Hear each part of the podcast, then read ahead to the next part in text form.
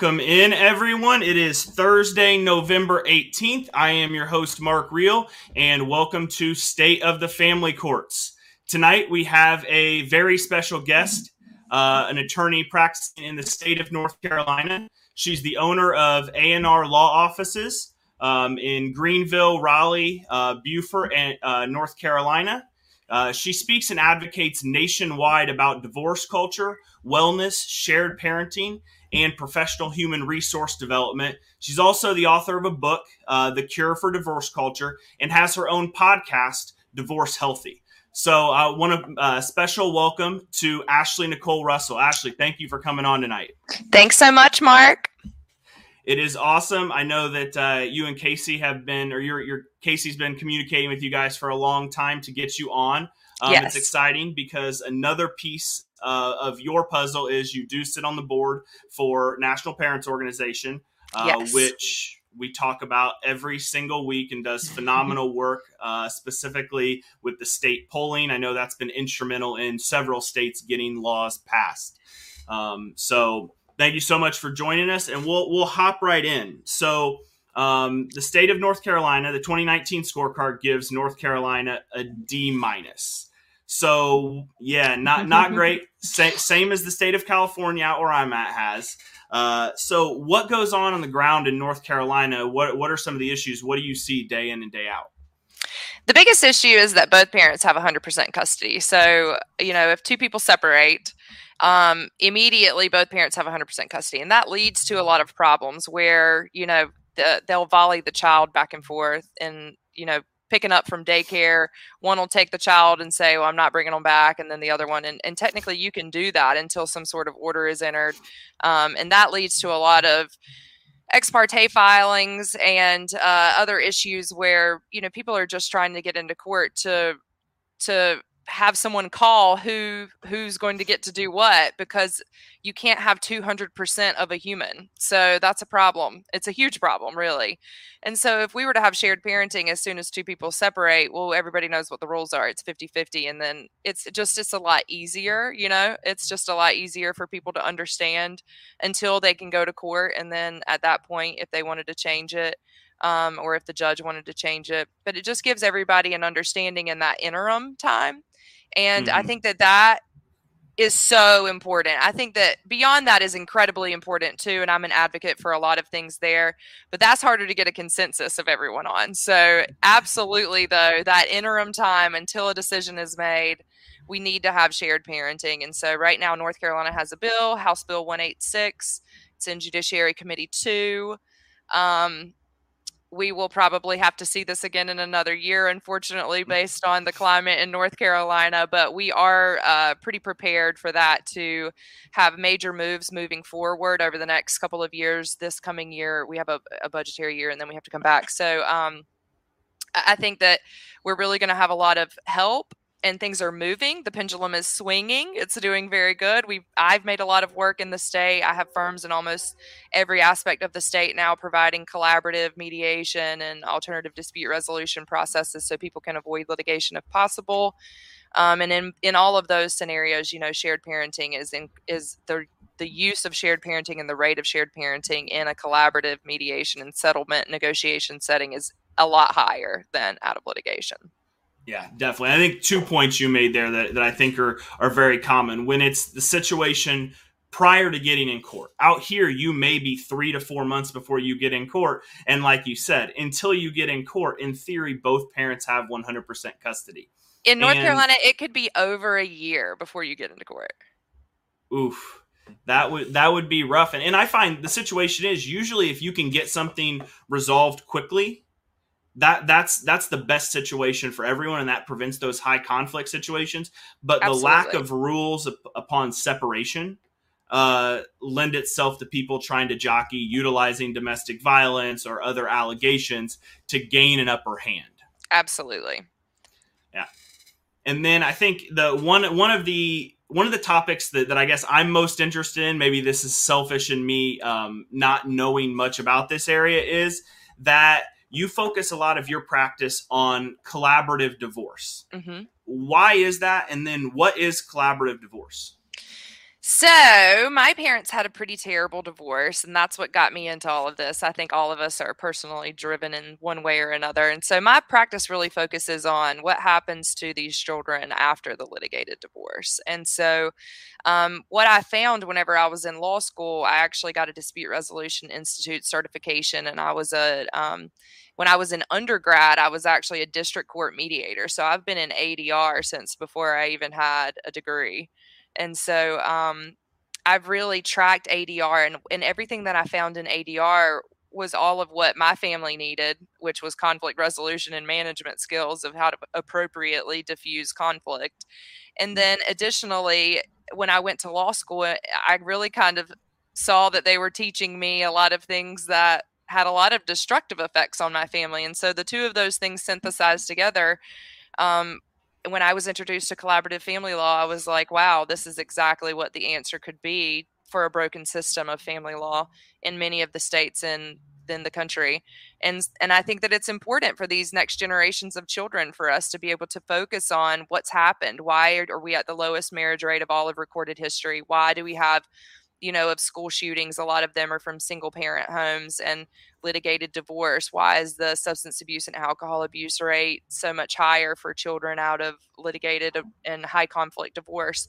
And then to think about what that's going to happen, what's going what that's going to cause for the generations to come after that. So if we can be what's called a generational change breaker, chain breaker, we can start to you know reduce what happens to children over time and that's a really big goal of mine because I find myself to be a pretty strong person. I've done a lot in life. I have three different law firms, but what happened during my childhood with my parents, I mean, I still deal with that every day. So does my husband. Like, you know, it's like, it's kind of amazing how it really does affect you. And if you start to pay attention, like my husband's family is completely intact, amazing. Honestly, I didn't even know stuff like that existed in America. And so, um, and he you know was was really not a part of this industry whenever we met and now that he has been when he watches like tv sitcoms movies it's everywhere. Everybody's you know every character that you see in a movie where they talk about the divorce in some way shape or form is having some issue because of their parents divorce long term in a new relationship and you're like wow it's it's very pervasive and i think that's why i really you know am passionate about changing it. Yeah definitely and, and i actually uh, a couple weeks ago looked into it because I wasn't even aware of if California had the same mechanisms North Carolina does. Yeah. We do, in fact, have similar language. Yeah. Uh, but I have never once, um, and I've been involved in the family court system now for four and a half years, never once have I heard collaborative divorce said by by do you want to know why do you want to know why collaborative divorce Shoot. never makes it to court it, it it it intersects with family court never. So those people really go on with their lives and nobody ever knows you know anything about what they're doing because it was all completely confidential. They weren't involved with the court it's kind of amazing like i i deal with family court almost never when in my personal practice. Now, my law firms, we have multiple multiple facets of, of lots of different things, and I in the past I have had lots of interactions with family court, but I almost never have to deal with it now because my clients are settling all of their disputes in my conference room. They never ever see the inside of a courtroom ever through their entire process. So, for our viewers, kind of walk through the process. So, someone comes in. I'm, I'm, I'm guessing a couple or someone reaches out and says, "Hey, we, we want to settle this. We want to work with this. We want to yeah. keep it out of court." So, how does that process work? Do both sides have attorneys? Is it do you hire a mediator? What's the process look like? So, yes, people reach out now. Um, before, it, you know, the marketing wasn't there for people to be googling collaborative divorce right? They were just looking for divorce in general. And then um, you know so we would advertise for divorce in general so people could come to us and understand so we could build this level of awareness. Now people come directly looking for a healthy divorce an amicable divorce how to separate without controversy. That's what people are kind of looking for um, a lot more now than ever before. And I think it's because of the great work that we're doing, which is awesome. But so now people are trying to kind of figure out how to stay out of court. And so one or the other client will contact. You can actually in a lot of states and again i'm going to go ahead and give my disclaimer now which is very important. I am an attorney in the state of north carolina. I cannot tell anybody about their rights in any other state. I am also not giving any legal advice even if you do live in the state of north carolina tonight. So um, it will also be in the description of all the videos. Awesome. So um, I've done so many of these now with the bar and everything. I just is so much better to be very poignant. But um, so you know, when we're dealing with this, it's an incredibly interesting situation. And in North Carolina, we want to make sure that um, that everybody is able to have access to a fair to a fair system. And in, if you stay out of court, you have a lot more access to that because you have a lot more control over what you're doing. And so, House Bill 186 is the shared parenting bill that we have here in North Carolina. Um, but when someone comes in and they're looking for collaborative family law, they're able to uh, have a joint orientation sometimes. So, in a lot of states, um, as long as you're not giving legal advice, you can sit down with two people and talk to them about process options. So, you have essentially five paths you can go through litigate in North Carolina litigation, mediation, uh, settlement negotiation, collaborative, or you can be pro se. So essentially, those are like all of your options. Um, and two people can sit down and kind of hear that together. That's a good thing if they do. They don't always have to. You can still have it individually.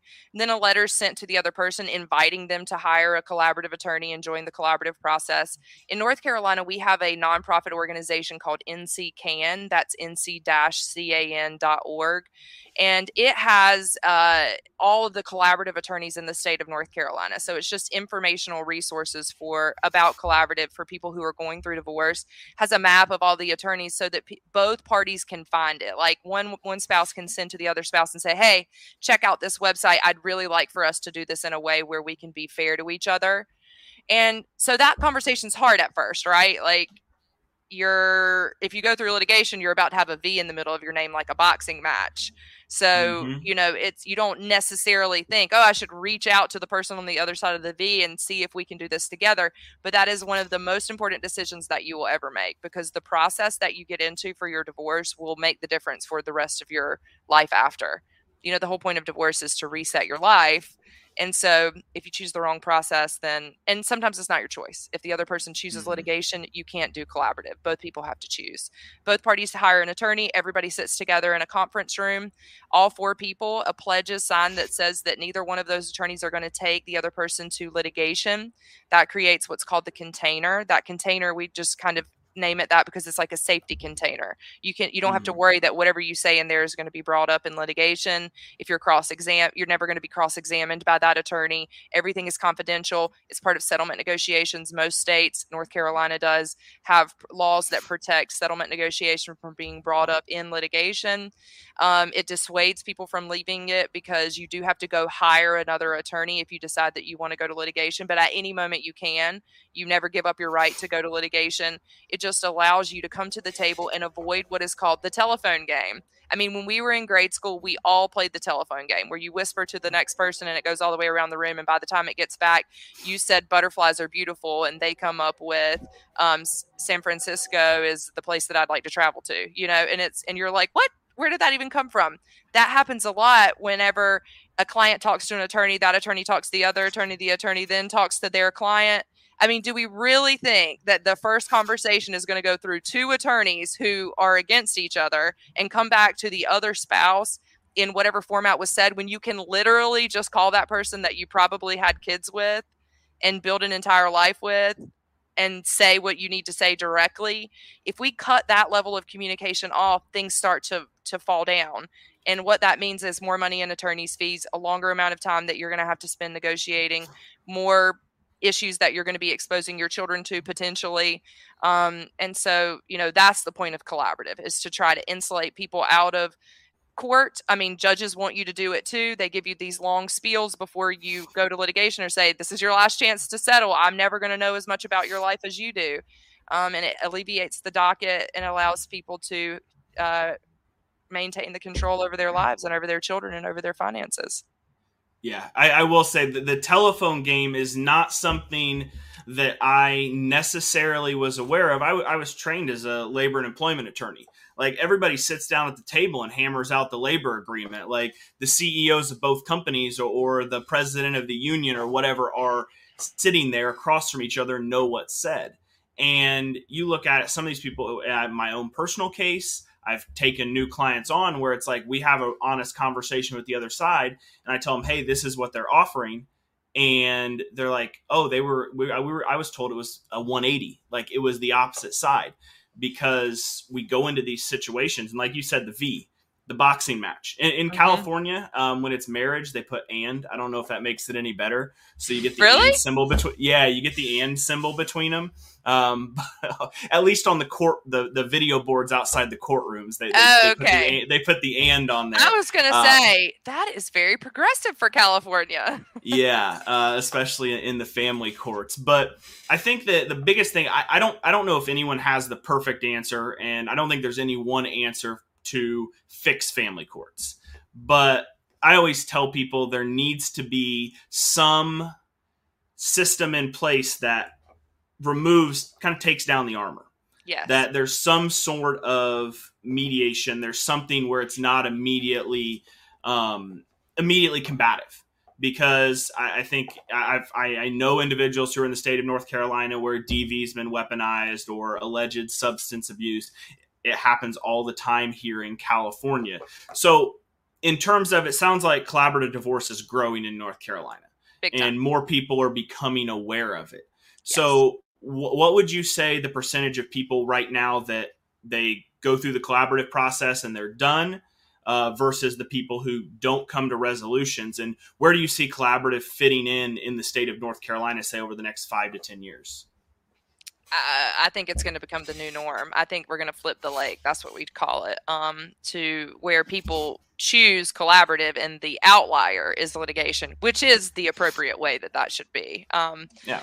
You know, the family is not built to be in litigation. Litigation was created in our country to make you whole when you have been wronged or damaged in civil court, or if you're in criminal, to pay society for what you have done to our society. So neither one of those contexts does a family fit in and that's why we have an issue is because it doesn't belong there unless there's an outlier issue. So if everybody would go and gravitate to an alternative dispute resolution process i think that it would make a huge difference for children across the country. And so what is your discussion? So as this practice area grows and let's be honest attorneys are at the end of the day business people Yes. When do you have attorneys come to you and say, "What's the deal with this collaborative? What what what's kind of attorneys' reception to this as this becomes more well known and more accepted?" Well, at first, whenever I started my practice as a female too, and I, you know, I started my law firm straight out of law school because I believed in collaborative. I never did litigation. I went straight to collaborative and started my law firm, and people were like, are you crazy? This is like brand new law, and you're moving to a brand new part of the state, and you're just gonna like introduce a new concept and also also just start a law firm. And I was like, yeah. And I mean, honestly, I think I, in retrospect, now how long I've been in business, I'm like, no wonder all these people were looking at me like I was crazy. Like all the things, I was literally just like, yeah, I'm just gonna trailblaze through every single demographic issue. Like it's just kind of crazy. But um but it really people were drawn to it because it's easily marketable. It is faster. It's uh, generally i can't guarantee any results. It's faster. It's um, cheaper. It's less emotional distress and you have more control over the process. I mean there's really not like a negative thing about it.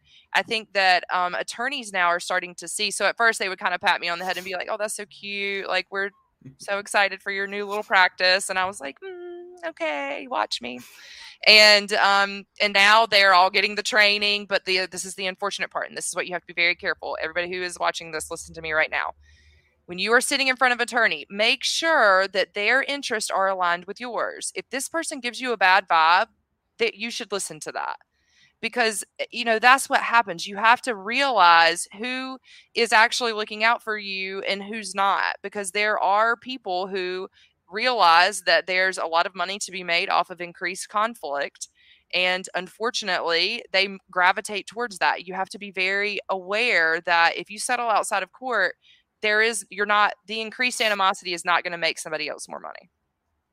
Yeah, you don't. And and I found the the biggest thing is I hate putting either party on the stand or having any witnesses testify because I mean, we all know both our states have best interest of the child as the standard. It weaponizes any and everything. Mm-hmm. Oh, he used to spank the kid with the belt.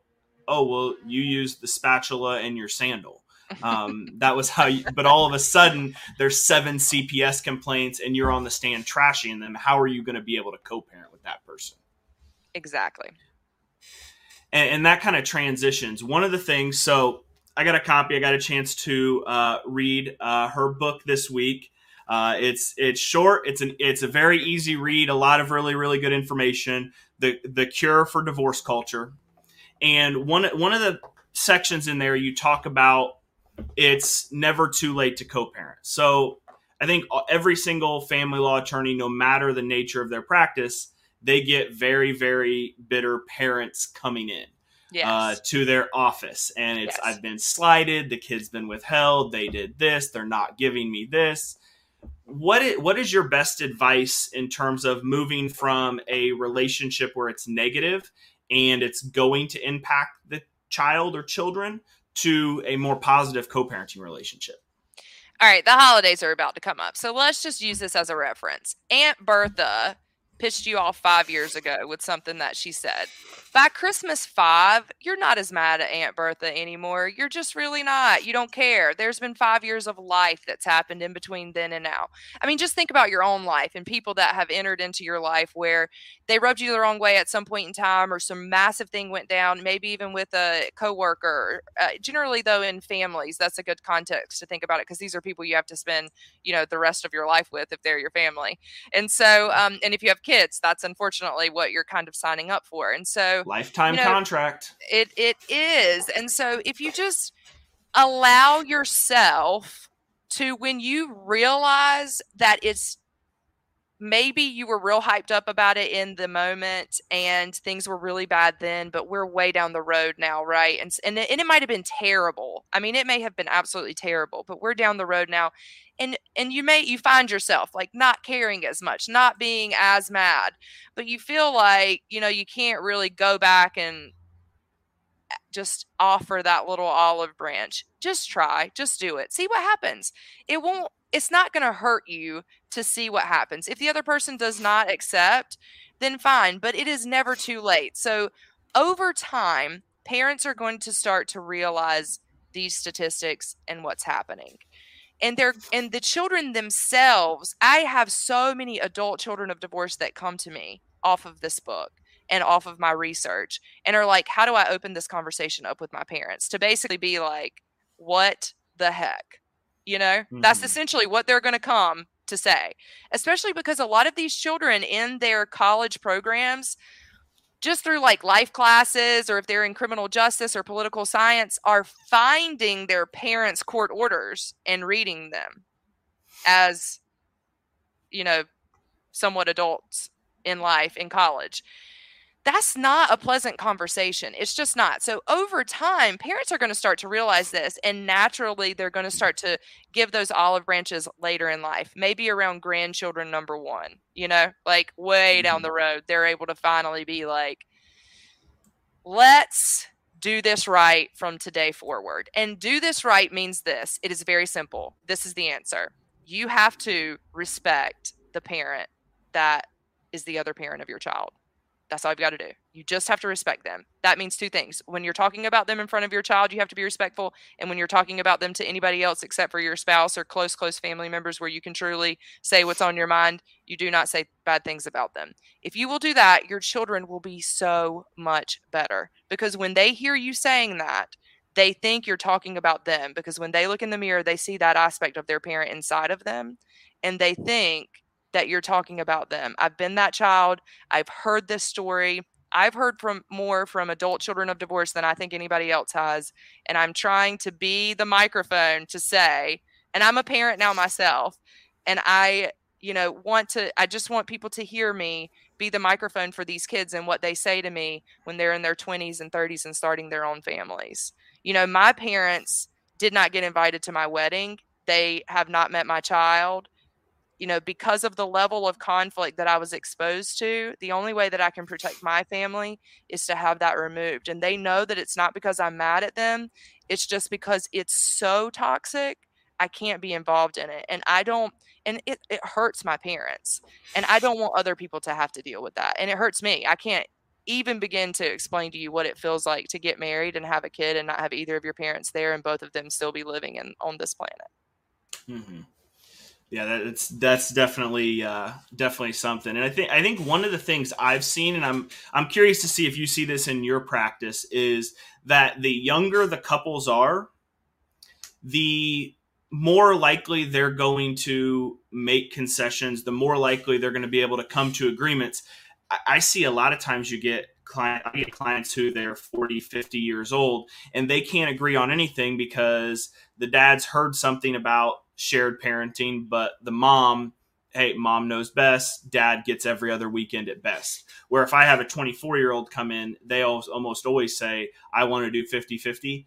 And usually the mom's not too far off of that unless there's some like DV allegations. Do you see that in the collaborative sphere too? Is it easier to work with younger people? I think that we are entering into a new generation of people who just like, you know, myself, um, are adult children of divorce and they don't want to put their kids through what they went through. And they're, you know, they're like, yes, we have to compromise here because that's what this is about. Because my parents didn't do that and I want to do it different so that my kids don't deal with what I dealt with. Because the fact that I'm here and divorcing is actually part of the statistic. You know, like you're 200% more likely to get divorced if one of your parents, if one of the couple, if their parents are divorced, you're 200% more likely to get divorced. It's kind of crazy that is uh, well i guess that that speaks to uh, breaking the chain. That exactly. the, these these different things they they occur generation after generation. Exactly. And i mean think about it though. Children model us. That's how we teach them to talk. That's how we teach them to eat. That's how we teach them to walk. So if you're handling a conflict situation, they're going to model how you're handling conflict and they're going to then do that later in life. So, when you're the biggest thing that I say, this is your litmus test. Any situation that you're handling, do what you wish your kids would do if they were in that same situation fair. That I think that's a good uh, good guidepost for for any parent going through the system. So I want to bring this up. I know we're going to do questions at the end here, but I think Lamont made a really good comment and i think there's a question based off of it so essentially adr should be something that is is mandatory but both parties have to agree to it and that is not going to happen so when someone comes in your office and there there are so many benefits to going the collaborative way and one parent is very hesitant what do those conversations look like what can that parent that that wants to be more collaborative do to help get that other parent on board so that's why we created uh so that's why we have NCCAN in North Carolina. So you can like send it's not like you're sending this is my attorney's website. Look at how amicable we are. mm-hmm. You know what I'm saying? Because the other cl- the other spouse is going to be like, "Oh, I bet you are amicable." You know, that's kind of because of the culture of divorce in America. So if you have like something like an NPO or a resource where you can send that's like a non-biased resource, NCCAN is that because it's a nonprofit organization. It's not my website or any of the other collaborative attorneys websites it's a different website so people can read it together. That that website and that uh, organization has no interest in you know whether or not they hire an attorney. They're just trying to provide good information. So try to find something like that and send it along. One thing that clients do is they just stop talking to the other person. Well then their only sphere of influence is now their attorney. Why did you do that?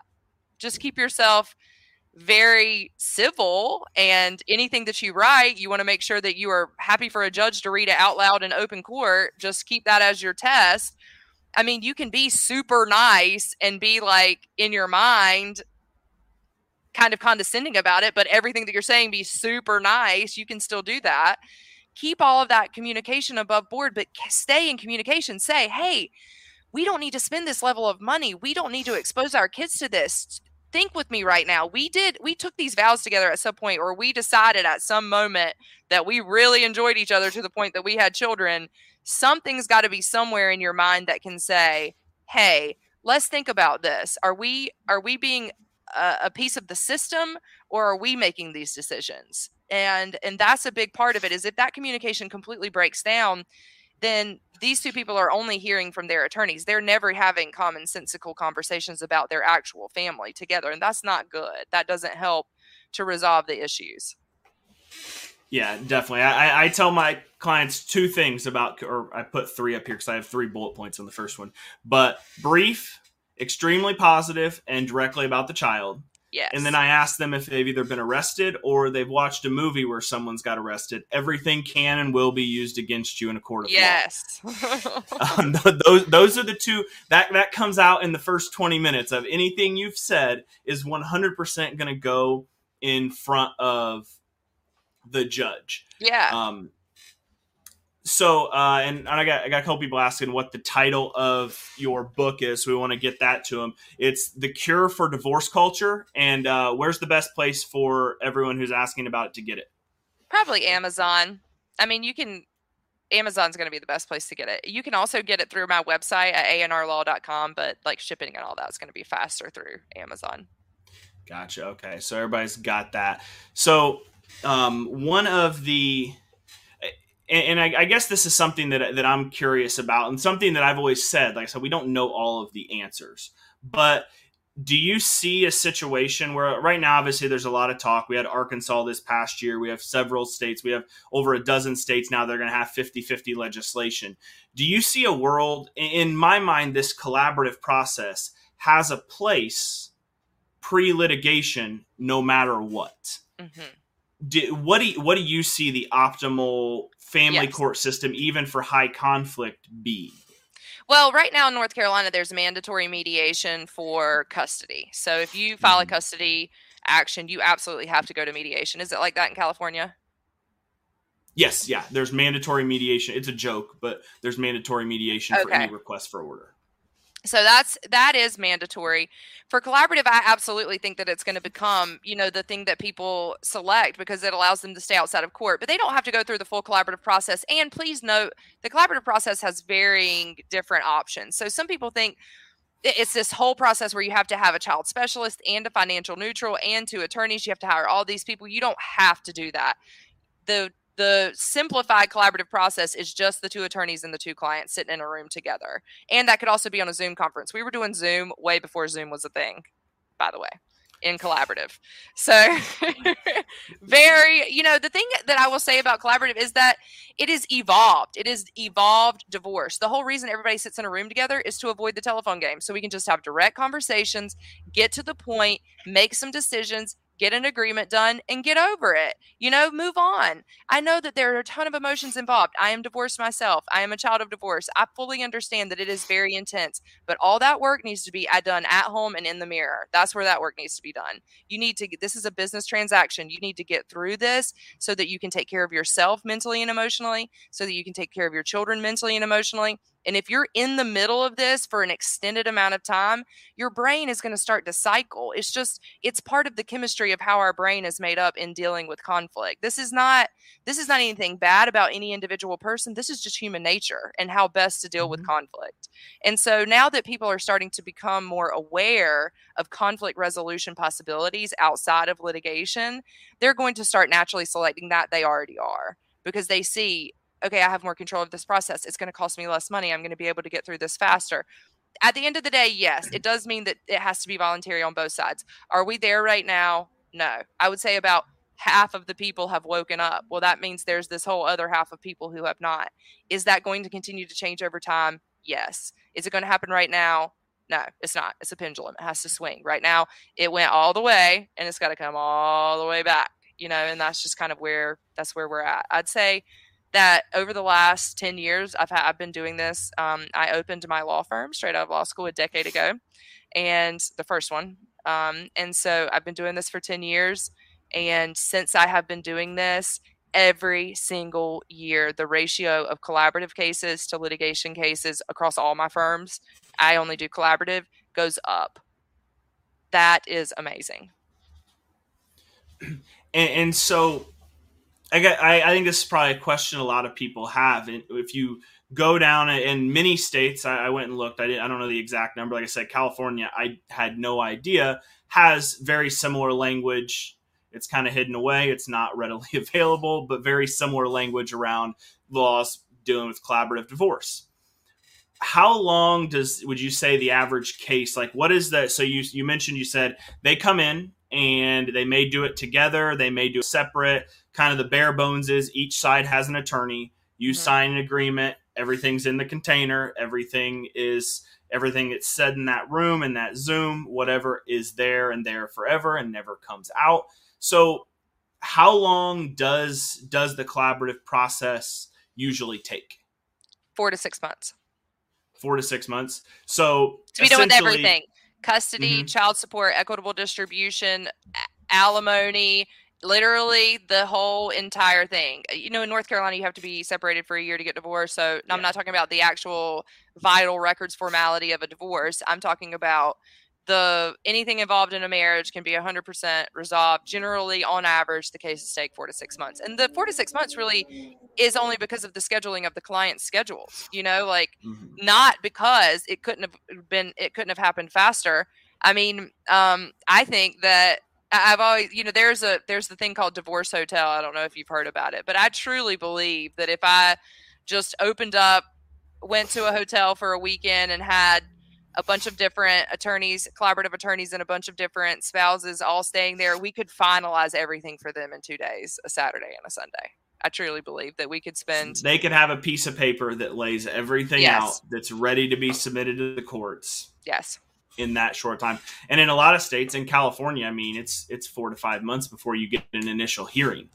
Uh, yeah. So that's that's pretty amazing. So and part of that is the discovery process, you know, is immediate. When you have your first session, everybody hands over all the documents or before that we've had a Dropbox opened up where all the documents are put in and everybody gets that. So then you have a binder or you have a Google Drive folder that has everything for this you're about to start your life over again. Isn't it awesome to have everything that you have had in one place and then you're able to kind of figure out what you need to do in order to organize your life forward? That's another thing about collaborative. We do budgets we have spreadsheets everything's on the computer. You everyone can see exactly what's fair what's 50 50 if we move this here what does that do to the ratio?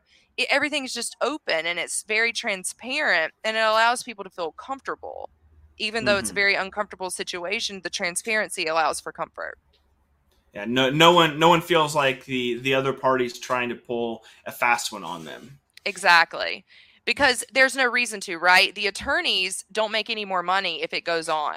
You know, it's we're we don't make money out of off of there being high levels of conflict in this situation. Also, we're sitting in the room with them, so we want to help them through conflict. It, it's not comfortable to just sit swimming in conflict with two people who absolutely despise each other for two hours. Mm you know, that's what we commit ourselves to do.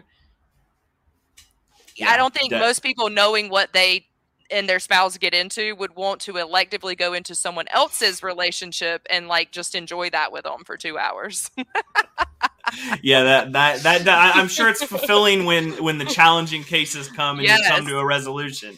But in, in the moment, it's uh, it, it's it's probably sometimes we all cry because we've been through so much. We're just like, yes, it is over. yeah. But they do all come to resolution. I want that to be noted. Some people are afraid. They're like, well, then if it ends and then I have to go hire a litigation attorney, that almost does not happen there are wow. few cases that do not settle. I personally do not have one case where the two people did not eventually reach a resolution. So it is slim that that actually happens. Does it happen? Yes. I cannot guarantee you, and I don't guarantee anything, but I cannot guarantee you that if you go to collaborative, you are 100% going to settle your collaborative case. I will say that it is way more likely than not that you are going to settle your case there. Um, and I think that you know everybody should truly just look into it make sure that you know what you're doing you have just make an informed decision. You should be playing a chess game. You should be sitting upright. You should be looking down at the board. You should be thinking about the other person and what they're doing and what you're doing to advance your next move three moves ahead. That's what you should be doing. You need a 20,000 foot view. You do not need to be hugging the tree staring at the ants on the tree. Do not do that. Back up mm-hmm.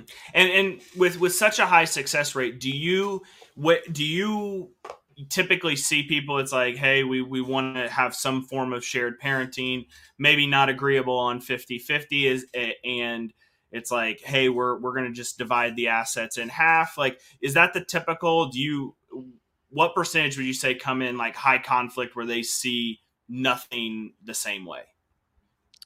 I'd say almost all. I mean, lots of parents come in wanting more than half time. You know, I think mm-hmm.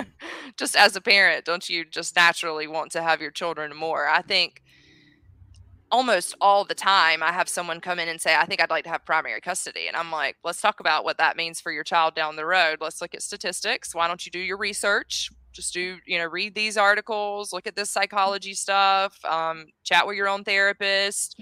You know, it's, I'm not the end all be all of information. In fact, I'm just a conduit of a bunch of research that's really obvious. Like, I don't even have to be like, hey, please listen to me. All I have to do is say, please read these bukus of articles and research that we just now have. I don't want anybody to feel bad. We just now started figuring all this out. We just now have enough information to figure out what's happening in family court, what's happening to kids, what's happening to adults. You know, we just now have this stuff. So it's just natural that now would be the time that we're figuring out how to change this. Yeah, I think that's the thing, and we we talked about it briefly about my one of my initial conversations with Don, um, who's the executive director of National Parents Organization, who said in the late '90s, early 2000s, shared parenting was this extreme concept, and I think in my practice on the day to day, it's individuals who usually cause the biggest issues are the parents, the grandparents who aren't open to reading that type of literature Right.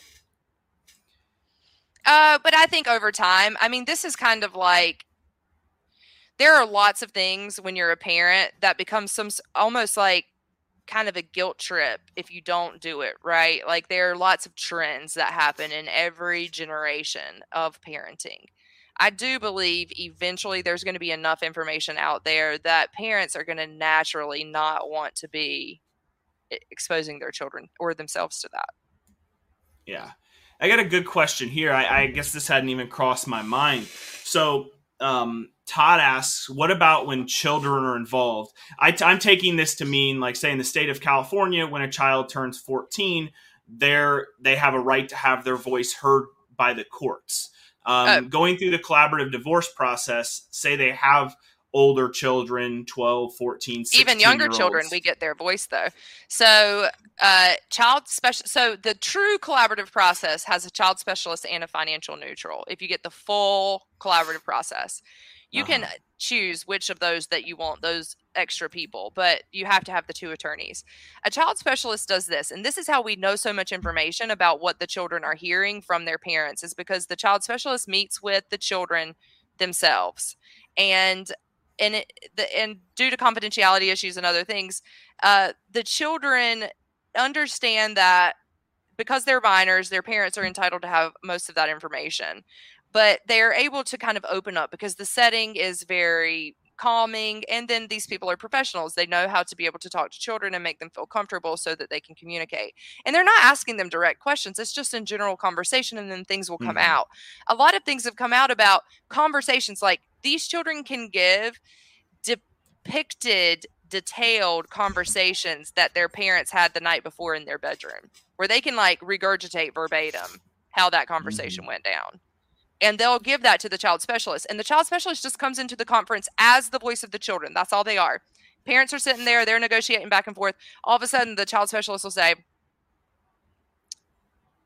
what I heard you say was this, and they'll like regurgitate that conversation. The parents are like, How did you hear that? You know, because they're allowing the parents to see that the how the children are affected and what the children are actually perceiving and then they can talk about how the children feel about stability how they feel about one house or another how they feel about and not that children need to be the decision makers because when they're children the, the adults are supposed to be the decision makers.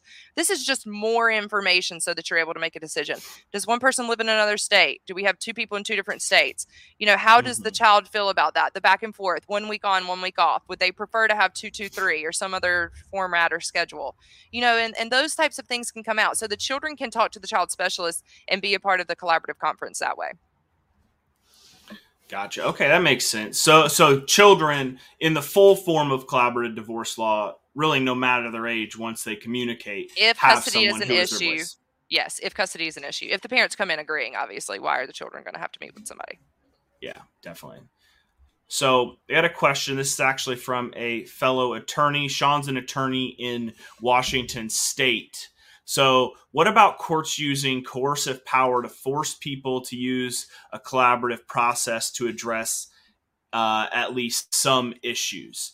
Um, so, I think coercive probably a little strong on the language, but like, what what would your thoughts be on? Uh, on its face, I, am like this. This may work. What What are your thoughts on? Do you think the collaborative process is something that maybe it could be worked in where you're going through litigation and the judge can say, no, you two need to go work outside of the courts to solve this specific issue?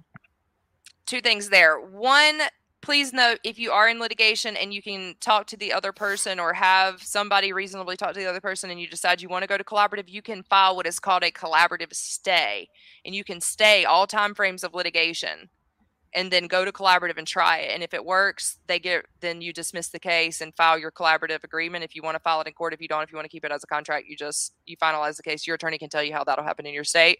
But do know that in a lot of states that have collaborative statutes, they have an ability for you if you are in litigation to stay litigation, go to collaborative. So, a lot of things that judges do, the more they know about collaborative, the more they are asking clients. A lot of judges give their own spiel now before they actually have a hearing, and they'll say, This is your last opportunity. If you are considering at all collaborative mediation, please let us know right now. We can we can file a stay, we can do this, we can do that. So some judges are doing that. It is my hope that that continues to happen. That we that there's more and more and more awareness, and that people are able to understand and they're able to give that you know, push towards helping people to understand. But what I, I want everybody to know is I don't think the courts need to reform. I think people need to reform.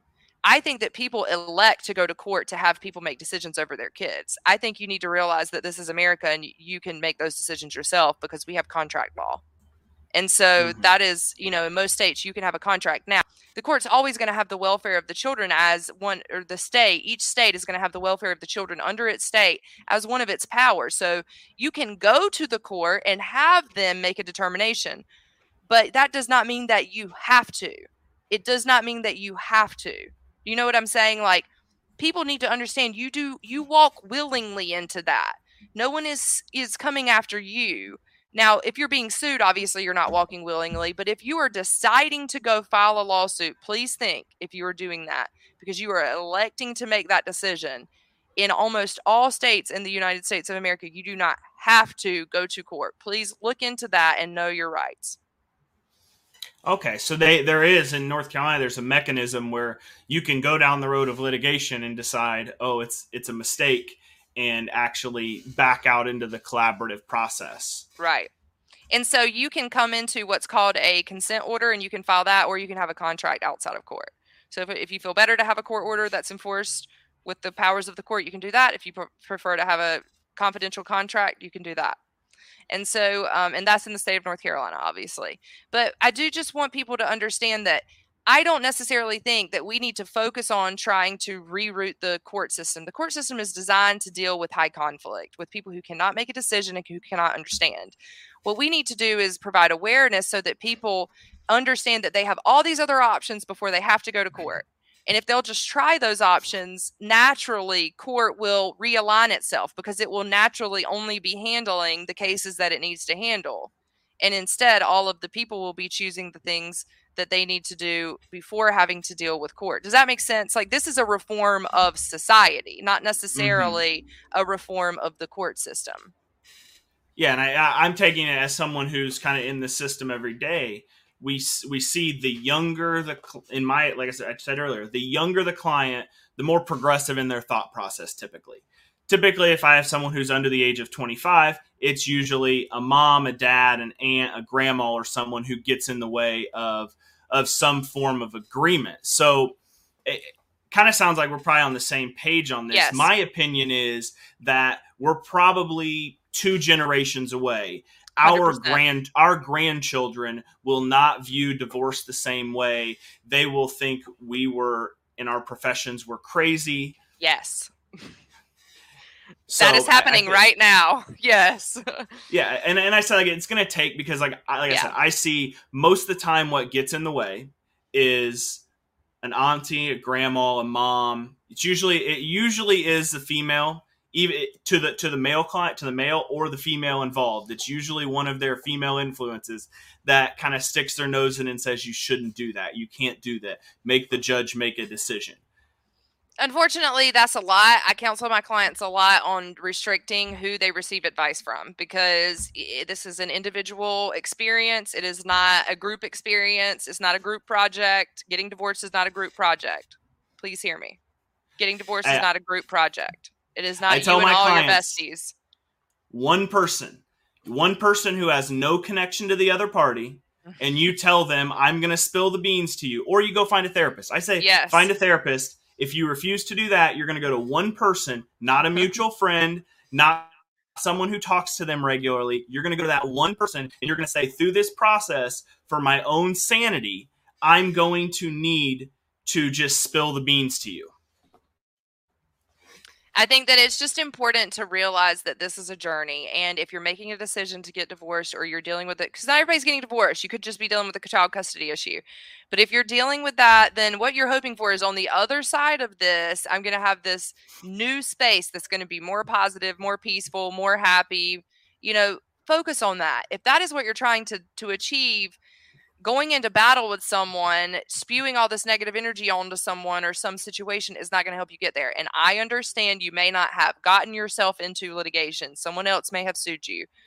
That still means, though, you can control your own reaction to it and your own behavior about it and your mm-hmm. own attitude about it. If you understand that it's a system and it is what it is and we're trying to reform it and it's a little broken right now and you didn't want to be there but you found yourself there if you try to like have those mental thought processes instead of everybody's out to get me i understand it feels that way and in some ways that in some cases that might be the case but you have to keep your own air about it clean because that your children are picking up on it and it's important to mm-hmm. keep it together for them you can have time and space and some person like you said a therapist a friend one person who truly has your best interests at heart to be able to speak to but just just be very careful because it is a very delicate situation. Use kid gloves. Yeah that's that's definitely something. So i'm only taking this question because i've actually seen some of your content where you talk about it and i know i'm comfortable talking about it. Um, so lamar here he, he's asking a question in regards to race. So uh, we haven't talked about this. My kids are mixed. My kids are, are part hispanic part black.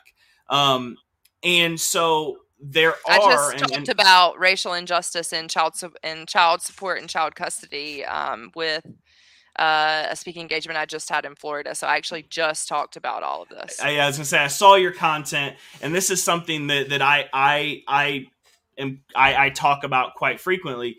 And in my opinion, should the collaborative process, should any process involving the legal system, uh, be sensitive to race? And I think the very short answer is yes. Um, I, I, want all family law attorneys to be able to do collaborative and truly do it. You know, that way we can uh-huh. access everyone.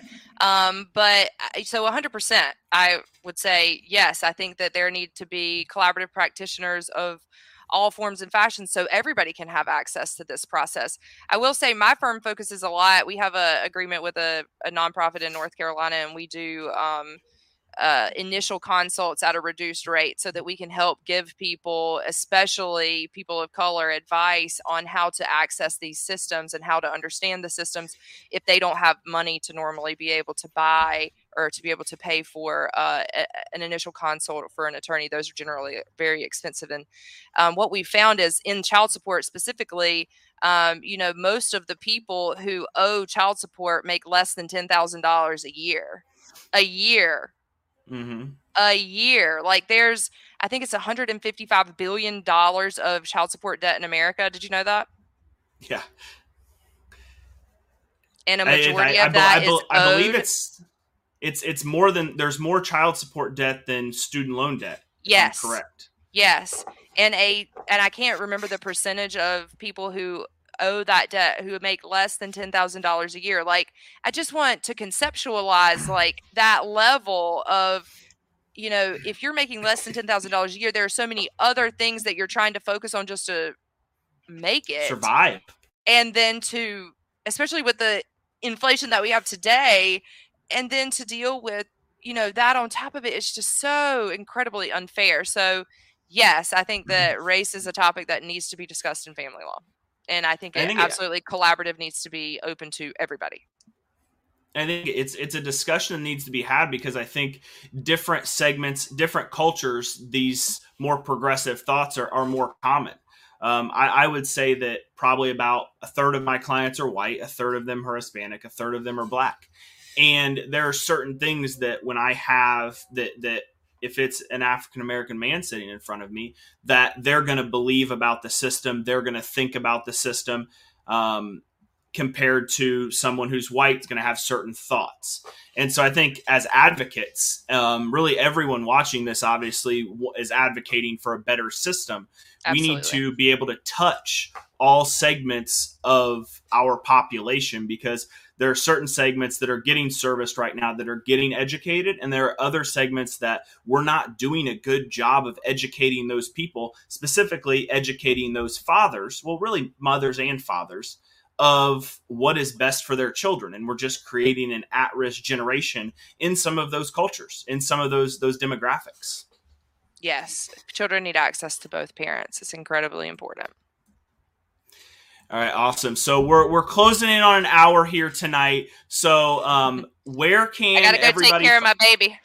yes, yes. Uh, so where can everybody find you online? Uh, website first. ANRlaw.com. And then where can they find you on social media? ANR Law. we make it pretty consistent. Yeah, yeah. We'll, we'll, we'll keep it easy on that. So, um, Ashley, and then there's again- the Divorce Healthy podcast please definitely that's on all forms and formats of podcast. It's a very uplifting positive true scope of what's happened to, with divorce in america. How did we get here? Um, it will you know is a is a great podcast to help you feel better about the circumstances that you're in and hope for the future as well and I have to, I think I have to plug. Um, Casey was on your show, the executive yeah. director. So um, go down, go subscribe to her podcast. Go check out Casey's episode and, all the other episodes. Um, so once again, Ashley, thank you so much for coming on. Uh, for all the viewers, we are off next week. It is Thanksgiving, but we will be back with Ryan McLaughlin from Minnesota the following week. So we'll see everybody in two weeks.